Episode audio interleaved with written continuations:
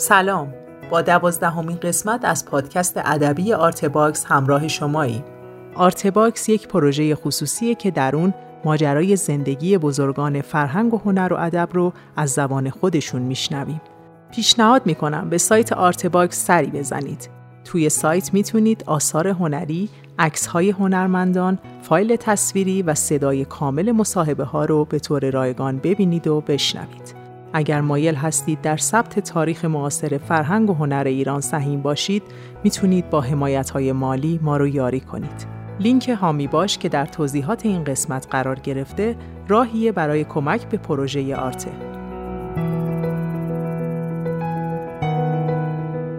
در این پادکست عبدالحسین آزرنگ درباره دوره های کاری و ماجرای سفر به آمریکا با ما صحبت می‌کنه.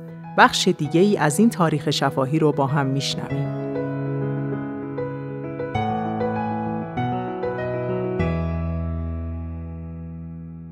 در اصفهان دوره لیسانس. خب استادای معروفی بودن مثلا آقای دکتر لطف الله هنرفر بود که اصفهان شناس بزرگی بود شاید بزرگترین اصفهان شناس بود. تز دکتریش هم درباره اصفهان بود که خب سالها پیش فوت کرد اون بود آدم برجسته بود. خود هورفر بود که استاد تاریخ بود ایشان فوت کردن. بعد یه رئیس دانشکده ادبیات بود که بسیار مرد عجیب و جالبی بود. به نام دکتر عبدالباقی نواب. ایشون پزشک بود و متخصص امراض عفونی بود. فوق العاده تیزهوش و دقیق بود. تعریف می‌کردن می‌گفتن صبح که وارد بیمارستان میشه. برای دیدن بیمارا بو می‌کشه از بو امراض عفونی اینا رو تشخیص میده و مداوا می‌کرد. شاعر بود ادیب بود ویولونیست درجه یکی بود. بعد این پزشک متخصص رئیس دانشکده ادبیات بود به ما تاریخ معاصر و تاریخ مشروطه درس می‌داد. یکی از بهترین کلاسایی که من در عمرم گذراندم کلاسای با این آدم بود. یا آقای دکتر منوچهر کیان بود. که از ایتالیا اومده بود تازه از ایتالیا اومده بود. دکترای معماری داشت و ایشون تاریخ هنر درس می‌داد. ایشون منو به همکاری دعوت کرد و من مدتها با همکاری ایشون یه متن تاریخ هنر به زبان فارسی تدوین کردیم برای آموزش به دانشجویان. هوشنگ گلشیری هوشنگ گلشیری نویسنده بود و دبیر بود در اصفهان. ابوالحسن نجفی استاد بود در اونجا. بعد گلشیری محمد حقوقی زیاء موحد ابوالحسن نجفی یک محفلی داشتن به نام جنگ اصفهان که این جنگ اصفهان در اصفهان منتشر می‌شد. بعد یکی از محبت هایم که آقای نجفی به من کرد به من اجازه داد که من برم در نشست های جنگ اصفهان شرکت کنم که بی اندازه در تربیت ادبی و هنری من موثر بود. لیسانس استادتون کیا بودن؟ زیاد بودن. یه تعداد آمریکایی بودن چون ما تقریبا نصف درسامون در دوره کارشناسی ارشد و دانشکده علوم تربیتی دانشگاه تهران. نصف درس های ما به انگلیسی بود نصف به فارسی بود. مثلا پروفسور گمبی بود که از استادای معروف بود. اونا که یادم پروفسور ایتن بود. که مدیریت به ما درس می‌داد و بسیار مرد با تجربه بود. خانم دکتر لورر بود که اونم بسیار زن علاقمند و کوشا و اینا بود. تعداد زیادی بودن ولی اونایی که روی من تاثیر گذاشتن همین خانم ایمن بود و آقای دکتر دانش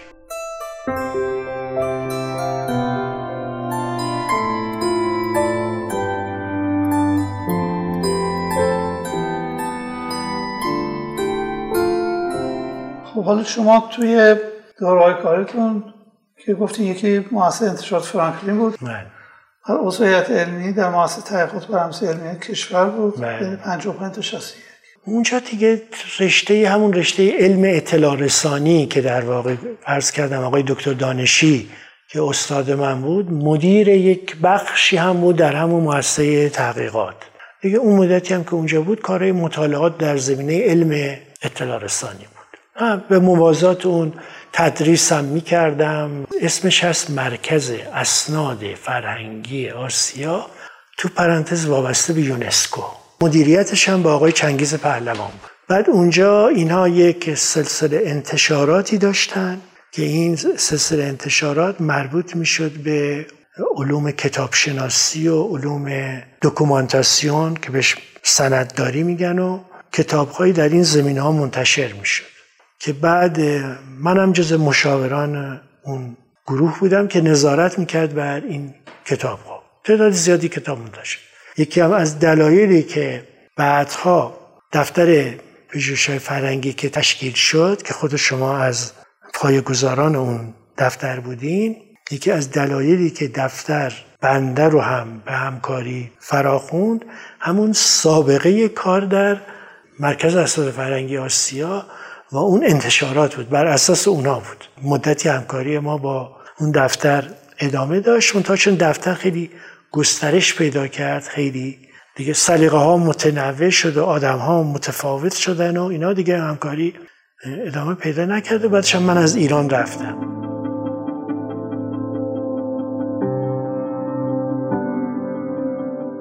من در دانشگاه آزاد حدود دوازده سال که اونجا عضو علمی بودم و درس می‌دادم یکی تاریخ تمدن درس می‌دادم که موضوع خیلی مورد علاقم بود یکم گاهی اوقات نشر دوره میذاشتن نشر درس می‌دادم البته اون موقع اسمش بود چاپ و نشر. سازمان برنامه یک بخش فرهنگی داشت. تو شاخه فرهنگی یه مدتی من مشاور بودم. شهرداری تهران؟ شهرداری تهران که دوره جالبی بود. دوره بود که آقای کرباسچی بود. بعد یه معاونی داشتن به نام مهندس آشوری. خیلی به نظر من مرد توانایی بود. بله، خیلی. و اون دوره رو من هیچ فراموش نمی‌کنم. بعد من یک دوستی داشتم که این با این شاخه آقای مهندس آشورینا همکاری می‌کرد. اون یه روز با من تماس گرفت گفت که ببینید یه ما یه مشکلی داریم. اون مشکل ما اینه که اینا ما تعداد زیادی طرح و پروژه میاد و این طرح و پروژه ها تعداد زیادشون مبتنی بر کارهای تحقیقاتیه. ولی ما نمی‌دونیم که این تحقیقات رو چجوری ارزیابی کنیم. این هم یه زمانی مصادف شده بود با یه زمانی در دارت المعارف دارت المعارف پایین دارت المعارف بنیاد دارت المعارف اسلامی که یه مدیر رفته بود. دکتر محقق رفته بود. بعد یه کسی دیگه هم به جاش اومده بود. بعد این کسی که به جاش اومده بود یه معاونی آورده بود. که این معاون من اسمش گذاشته بودم مدیر ابری. می‌گفتم این از پشت ابر اومده. یعنی اصلا معلوم نیست از کجا بوده کی بوده. بعد اومده بود توی محیط علمی پژوهشی سطح بالا. بعد این علفای کارم نمی‌دونست بعد می‌خواست اظهار عقیده کنه و دخالت کنه و فلان. من با این درگیر شدم. اینا تصمیم گرفتن حقوق منو قطع کنن. بعد منو قرنطینه کردن. یعنی شیش ماه تموم من در یه اتاق اجازه نداشت هیچ کس با من تماس بگیره. درست مثل یک جزامی. کارم به من محول نمی‌کرد. منم رو قوز وایستاده بودم. پیغام دادم به رئیس. گفتم که من آدم ناشناخته نیستم. برای جامعه جامعه ما که توش کار می‌کنیم همه می‌دونن که من نه از زیر کار در روم نه تنبلم نه کار ندونم. من کارم رو انجام میدم با بهترین استانداردها در سطح مملکت. اگه شما قصدتون اینه که من ول کنم برم من ول نمی‌کنم. اگه می‌خواید اخراج کنید. اخراج کنید.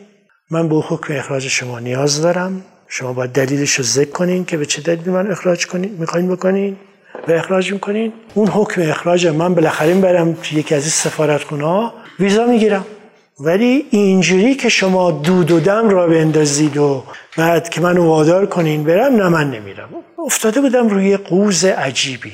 چون این مدیر ناعلت تعدادی رو تارونده بود. تو اون شیش ماهی که من قرنطینه بودم یک کتاب نوشتم.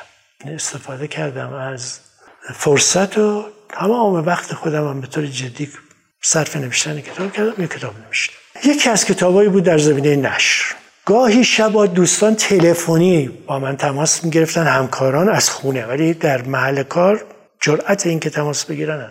منم بهشون می‌گفتم که این آفتاب پشت ابر نمیمونه. این بالاخره تق این قضیه در میاد و تشت این آدم از روی بام میفته منتها باید صبر کنین. صبور باشین. خودتون رو نوازین رویه داشته باشین شخصیت داشته باشین. بعد از شش ماه تق قضیه در اومد. تق قضیه در اومد و رفتن دیگه خلاصه دفترش ازش گرفتن و ماشین ازش گرفتن این خلاصه تو اون مدت شش ماه بود که از غذا این پیشنهاد یعنی در واقع ورود من به دانشگاه آزاد به عنوان عضویت علمی و بعد همکاری هم با این واحد شهرداری تو اون شیش ماه اتفاق افتاد. و حال توی اون شهرداری من کارم این بود که این پروژه هایی که می اومد من از لحاظ پژوهشی بررسی می کردم ببینم آیا این اصول و مبانی و مراحل تحقیق در اینا انجام گرفته یا انجام نگرفته. خیلی دوران خوبی بود. خیلی چیزا رو من باید میخوندم اطلاعات زیادی راجع به شهر و شهرسازی پیدا کردم. گفتگوی با مهندسان و معماران و شهرسازان و اینا که قبلا مثلا اینا رو ندیده بودم با حوزه من متفاوت بود. آدم های بسیار زنده. بعد منم براشون جالب بودم. حتی خیلی عجیبه. تعدادی از کتاب ها و جزوه هایی که اینا منتشر کردن اسم منو گذاشتن بدونی که به من گفته باشن. خب من نوشته هاشون هم میخوندم ویرایش می‌کردم. بعد اینا از این ویرایش ها خیلی خوششون میومد برای خیلی دوران خوبی بود. تا دیگه اون سفر که پیش اومد و که من رفتم خارج دیگه اون همکاری هم با اینا قطع شد. توی مرکز نشر دانشگاهی؟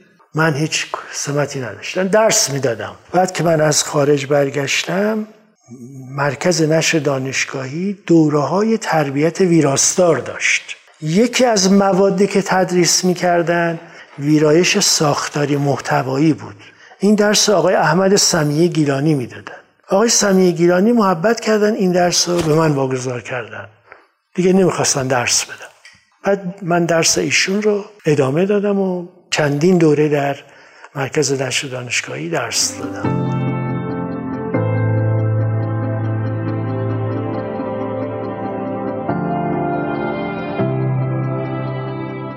در سال 1363 بنیاد دارت المعارف اسلامی تأسیس شد به مدیریت دکتر مهدی محقق که محلش نزدیک خیابان فلسطینه و ایشون هم منو به همکاری دعوت کرد.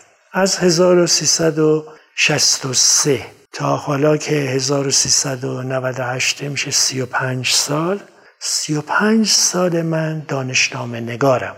توی اون دانشنامه کار کردم که ناشر دانشنامه جهان اسلام من 16 سال در اینجا بودم. در اونجا مدیر بخش تعلیف و ترجمه بودم. مدیر بخش ویرایش بودم. مشاور علمی بودم. بعد یه حادثه خانوادگی پیش اومد. رفتم خارج از کشور. مدتی خارج از کشور بودم. چه مدتی؟ تقریبا دیگه آخرش مصادف شد با سال 2000 بعد وقتی برگشتم دیدم که اونجا محیط تغییراتی کرده. بنابراین اومدم به مرکز یعنی مرکز دارت المعارف بزرگ اسلامی که از 1381 تا حالا که میشه 17 سال در اینجا هستم. اینجا هم الان سمتی که من دارم مدیر بخش مفاهیم جدیده بعد عضو شورای علمی هم و عضو مثلا چندین شورا مثل شورای انتشارات و غیر و غیر حدود 7 سال پیش من بازنشسته شدم. قراردادی که اینا میبستن به عنوان مشاوره که من خب الان هفته یکی دو روز بیشتر نیستم. یکی دو روز میام اینجا. بیشترم برای استفاده از منابع و کتابخونه اینجا میام و دیگه بقیه وقتم هم که مشغول خوندن و نوشتن و این چیز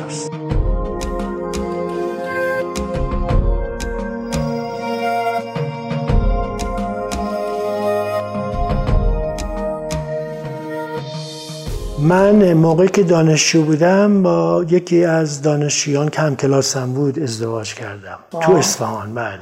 مسئولش الان یه دختر ما, ما داریم که دختر من الان خارج از کشوره و اونم دو تا دختر داره یعنی من صاحب دو تا نوه دختری هستم.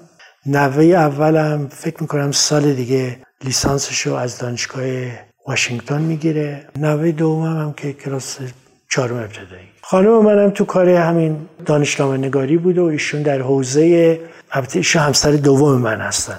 در حوزه تاریخ پزشکی و داروشناسی و گیاهان و اینا کار می‌کرد و مقالاتش هم تو این حوزه هست. همسر اول در واقع علتی که ما از من از ایران رفتم این بود که خانم من و پسرم تصادف کردن.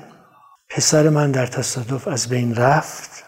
در سال 1175 و خانم منم هشت نقطه بدنش شکست. دختر ما رفته بود ازدواج کرده بود رفته بود خارج. از ما خواست که خلاصه من مادرش رو بردارم ببرم برای ادامه معالجات. توی اون تصادف من نمی‌تونستم گریه کنم. شما نبودین تو تصادف؟ من نبودم نه. شب 21 فروردین 1175 بود. و یک شب بارانی و مهالود بود. اینا می اومدن توی اتوبان همت. اتوبان همت تازه ساخته شده بود. بعد توی این رمپی که می اومده توی ظاهرا یک کامیونی مسیرش رو گم کرده بود از تو رمپ عقب عقب می اومده به سر این بزرگراه که می‌رسه اینا نمی‌بینن و تصادف می‌کنن.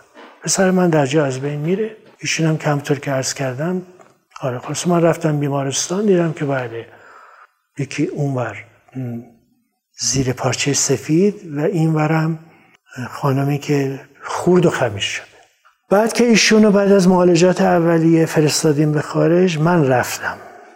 هدف من این بود برم 15 20 روز بمونم دخترم رو ببینم و بیام. در فرودگاه هلند من حالم به هم خورد و دچار خونریزی مسانه شدم. به زحمت رسیدم به آمریکا فرودگاه سیاتل. تقریبا از فرودگاه منتقل شدم به بیمارستان و کارم کشید به عمل جراحی. خب نه پول داشتم نه بیمه داشتم. هیچ. منتها خب شما اونجا می‌دونین اونا اول معالجات رو انجام میدن بعد صورت ساد میفرست هیچ هیچی من نداشتم. یعنی واقعا یک دیگه پزشک گفت ماجرا رو اونا می‌پرسن دیگه می‌دونین تاریخ چه می‌گیرن و اینا. من ماجرا رو به دقت گفتم. گفت که تو چون نمی‌تونستی گریه کنی بنابراین این فشار میره در یک نقطه بدن جمع میشه و یه کاری انجام میده خب رفته مسانه رو پکونده. بعد از صورت حساب که اومد خب من که نمی‌تونستم بدم رفت به دادگاه. دادگاه منو خواست. من این ماجرا رو گفتم آقا من اینجوریه اینجوری شده. من اومدم و من اصلا نمی‌تونم دوازده هزار دلار من نمی‌تونم بدم. گفتم خب باید راهی پیدا کنیم. گفتم خب راهش اینه من اینجا بایستم کار کنم.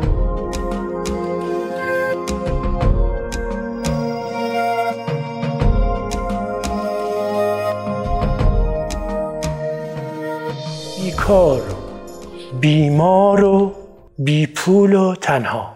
ولی احساس می‌کردم در من یک نیروی هست که خودم هم قبلا اصلا نشناخته بودم اینو مطلقا هیچ اطلاع نداشتم. و این نیرو به طرز عجیبی پایداری می‌کرد. من خونریزی کرده بودم بعد آنتیبیوتیک باید مصرف می‌کردم بعد رفتم یه آنتیبیوتیک که بگیرم شجا بیمه موینا نبودم. مثلا 250 دلار که من اصلا همچی پولی نداشتم. من فقط به اندازه یه هفته پول داشتم. تو اون حالت یه دفعه من رفتم به طرف یک جاییست مثلا مثل اداره کار در اونجا. و کسایی که دنبال کار بودن می‌رفتن به اینا مراجعه می‌کرد من همینجوری که نگاه کردم اینا رو دیدم یه سیاه توی اینا هست. خب بالاخره یه ارتباط نزدیکتری بین ما شرقی ها و این رنگین پوستا وجود داره. رفتم پیش این سیاه. گفتم وضعیت خودم رو خیلی صمیمانه بهش گفتم. گفتم بالاخره من در کشور خودم پژوهشگر بودم. ولی الان اینجا نمی‌تونم کار پژوهشی کنم. اینقدر من پول دارم. با این پول من یه هفته دیگه بیشتر نمی‌تونم زنده بمونم. اصلا نمی‌تونم هم اگه بخوام برگردم نمی‌تونم برگردم. گفت می‌تونی رانندگی کنی؟ گفتم آره. من معرفی کرد به یه جایی که من رانندگی می‌کردم. یعنی باید از یه نقطه مبدع به یه نقطه مقصد من باید این بار رو که سوار می‌کردن من میبردم. چون تصدیقم هم گرفته بودم. اون سرپرست من آدم تیزخوشی بود. بسیار مرد تیزخوشی بود. و اینو فرامی این احساس کرد من تو تن تنگنا هستم. فرض کنین من روز مثلا سه شنبه رفتم سر کار. این گفت که خب حالا این جمعه من میگم حقوق تو رو بدن. بعد اون وقت از اون به بعد حقوق تو دو هفته یه بار پرداخت اون حقوقی که به من دادن نجات بخش بود. یعنی من با اون حقوق رفتم تونستم گوشت بخرم شیر بخرم ماست بخرم. من بخرم. و با اون پول سه روز من تونستم دو هفته زنده بمونم. بعد از این دو هفته من دیگه حقوق می‌گرفتم. دیگه می‌تونستم خدا. و نیروی عجیبی در من بود چون تو تشخیص هایم که داده بودن یه تشخیص سرطانم داده بودن. پزشکم من گفت گفت این احتمال سرطان. گفتم که سرطان نیست. گفت توی آزمایش ها اگه ما این شاخص ها رو ببینیم ما به این میگیم چون اونجا می‌دونیم با مریض که رو در نداره. گفت ما اگر این شاخص ها رو ببینیم ما به این میگیم کنسر. گفتم شما اگه 100 تا شاخص کنسرم ببینین من کنسر ندارم. من موقعی که مرگم برسه خودم می‌فهمم. و الان موقع مرگ من نیست. بعد خلاصه توی اون دو هفته که من کار می‌کردم که پولی هم دستم اومده بود بسیار پر امید و پرشور و پر نیرو من کار می‌کردم اونها هم این چیزا چیزی نبود که از نظرشون دور بمونه.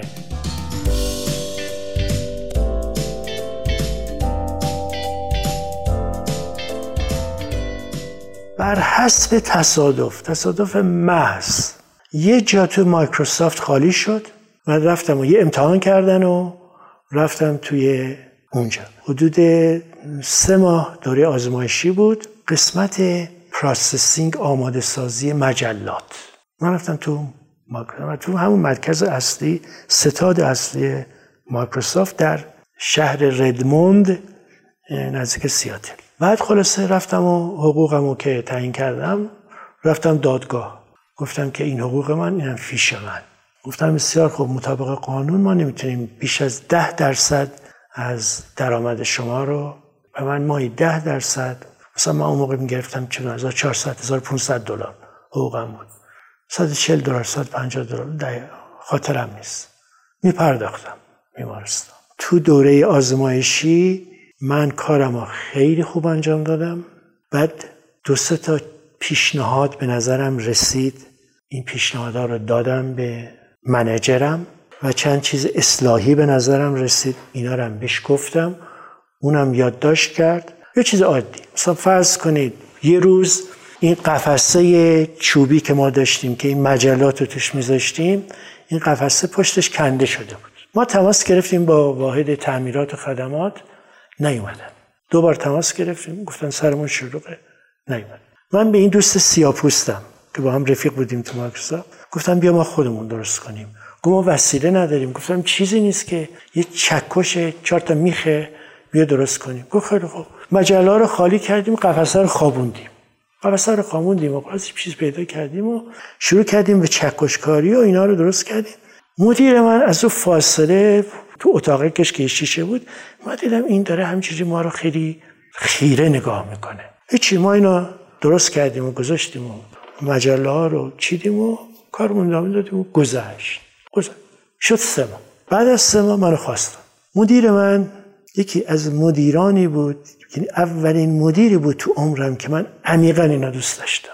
من همیشه با مدیران خودم در ایران درگیری داشتم. آقای امامی و نجف دریابندر اینا به کنار ولی بقیه یا مثلا آقای دکتر دانشی به کنار ولی بقیه مدیران نه. این مدیری بود که من عمیقا دوستش داشتم.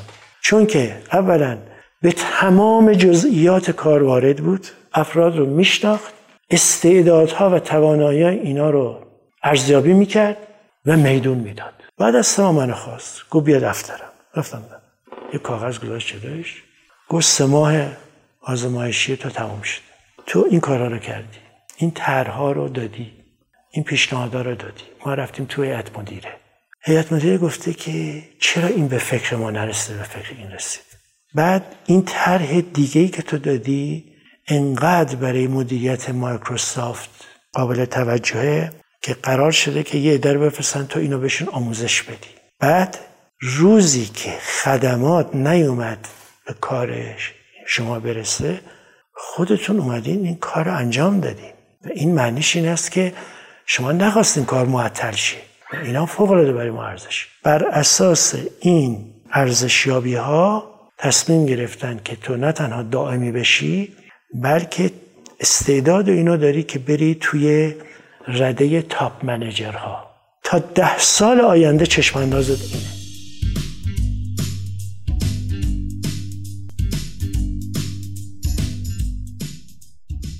من موندم.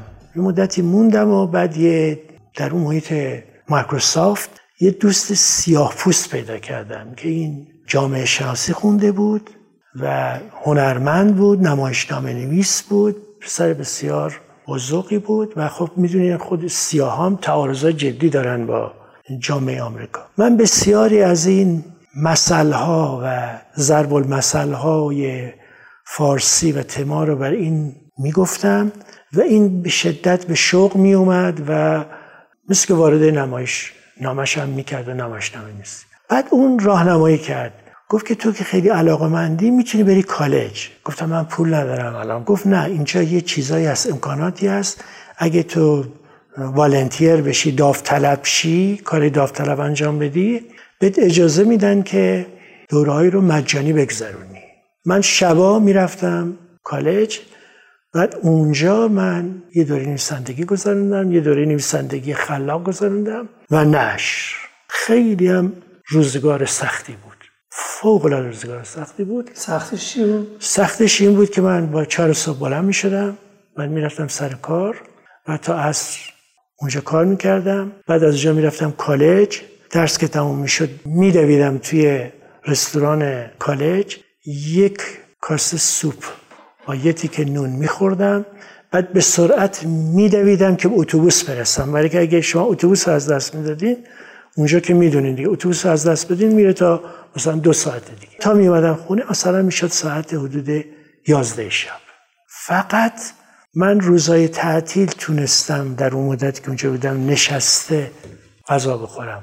و روزای تعطیل مثلا روز شنبه من 7 ساعت بخوابم. خوابمو که می‌کردم مثلا شنبه تا نزدیک زور که میخوابیدم دوباره بلند میشتم می‌رفتم کتابخونه کتابخونه های عمومی و اصلا نمی‌تونستم دل بکنم. از این منابع فراوون چیزایی که و میخوندم مینوشتم میفرستادم ایران و چاپ می‌شد. مقاله ها در طی اون مدت چاپ می‌شد.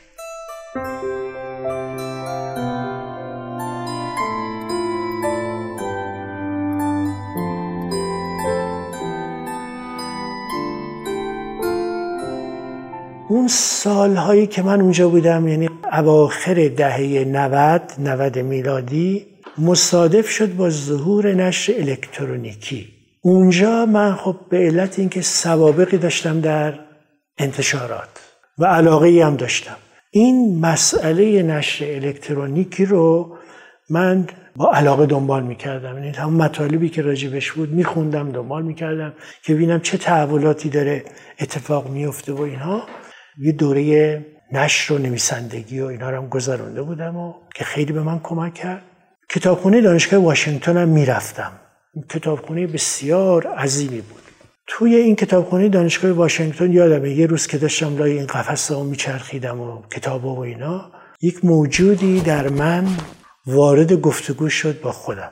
گفت که آقا جون اینجوری که نمیشه که تو همینجوری هی بچری و اینا ببینی و اونو ببینی و اینو بخونی و این که نمیشه. بالاخره تو باید در یه حوزه متمرکز شی کارشناس شی متخصص شی صاحب نظر شی.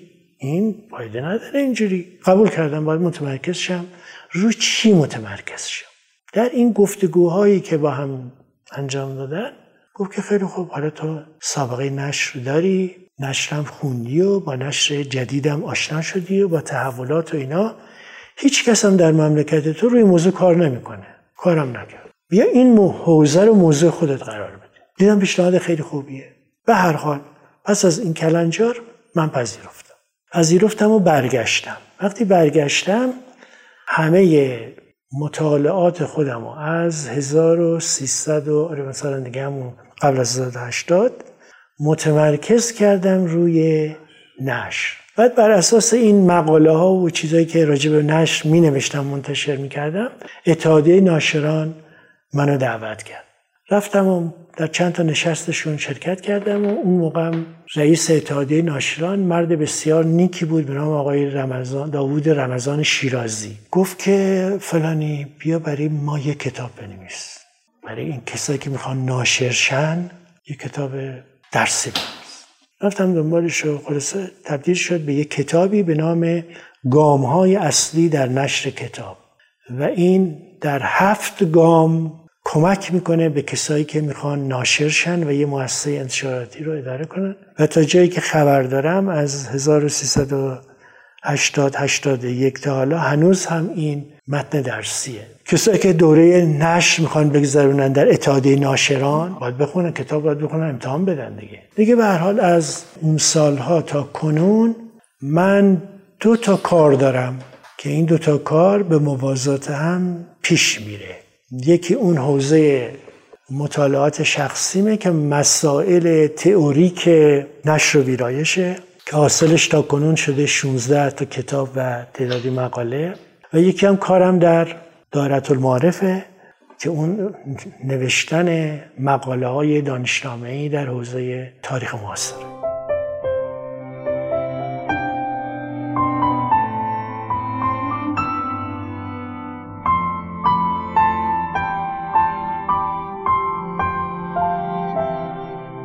بعد از اینکه دیگه کاملا مسلط شدم بر اوضاع خودم و مشکلات برطرف شد و اینا تصمیم گرفتم برگردم.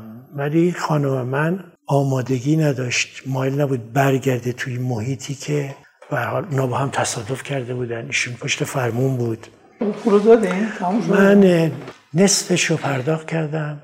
حدود 6000 تا. بعد یه راهنمایی کردن. بعد همین دوستان من که خیلی واقعا صمیمی بودن از اون راه رفتم و بقیه رو بیمارستان دانشگاه واشنگتن که عمل جراحی انجام داده بود تخفیف دادن. این اینجوری شد که من رفتم در واقع اونجا موندم و حال تجربه مهمی بود. کار در محیط مایکروسافت و آشنایی با اون فضا و چیزای بود خیلی من میگن تو چرا برگشتی اومدی؟ تو دیوونه ای. تو باید میموندی اونجا. توی مایکروسافت میموندی و می‌رفتی. میگم آقا یه چیزی هست. اسمش وطنه که مثل مادر میمونه. و شما گاهی اوقات هیچ چیز رو در دنیا نمی‌خواین جز که بیاین در دامن این مادرت منم وقتی مشکلاتم حل شد بر خودم مسلط شدم اومدم. نصف شب رسیدم. مادرم هم اومد برام چیزای درست کرد و نه سه ساعت چهار ساعت خوابیدم. صبح زود بلند شدم. کولم رو برداشتم رفتم کوه. بعد رفتم کوه. سرازه شدم روی خاک دراز کشیدم تو آفتاب. بعد احساس کردم دوباره من شدم یه آدمی که از خودم دور شده بودم. دیدم شدم همون آدمی که این دوتا تصویری که با هم نمی‌خوند مد شدن یکی شدن. راه افتادم اومدم رفتم یه کبابی یه کباب کوبیده بعد از مدت ها با دوغ خوردم و گفتم حالا من دوباره از صفر باید شروع کنم. نه پول داشتم وقتی برگشتم نه کار داشتم. تنها شده بودم. از خانمم جدا شده بودیم چون خانمم بر نمیگشت بیاد. پسرم هم از دست داده بودم. هرچی هم پول داشتیم رفته بود. هیچی من نداشتم. تا دو سه ماه هزینه های منو مادرم می‌داد. تا بالاخره دوباره من تو دارت کار دوباره از صفر شروع کردم.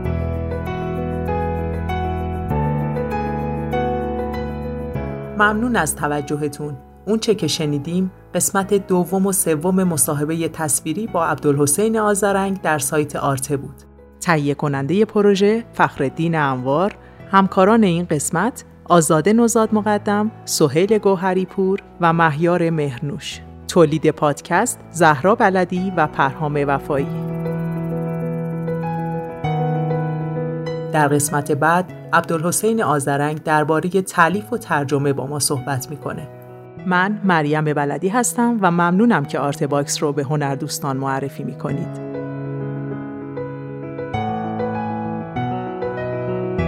وبسایت ما artbox.ir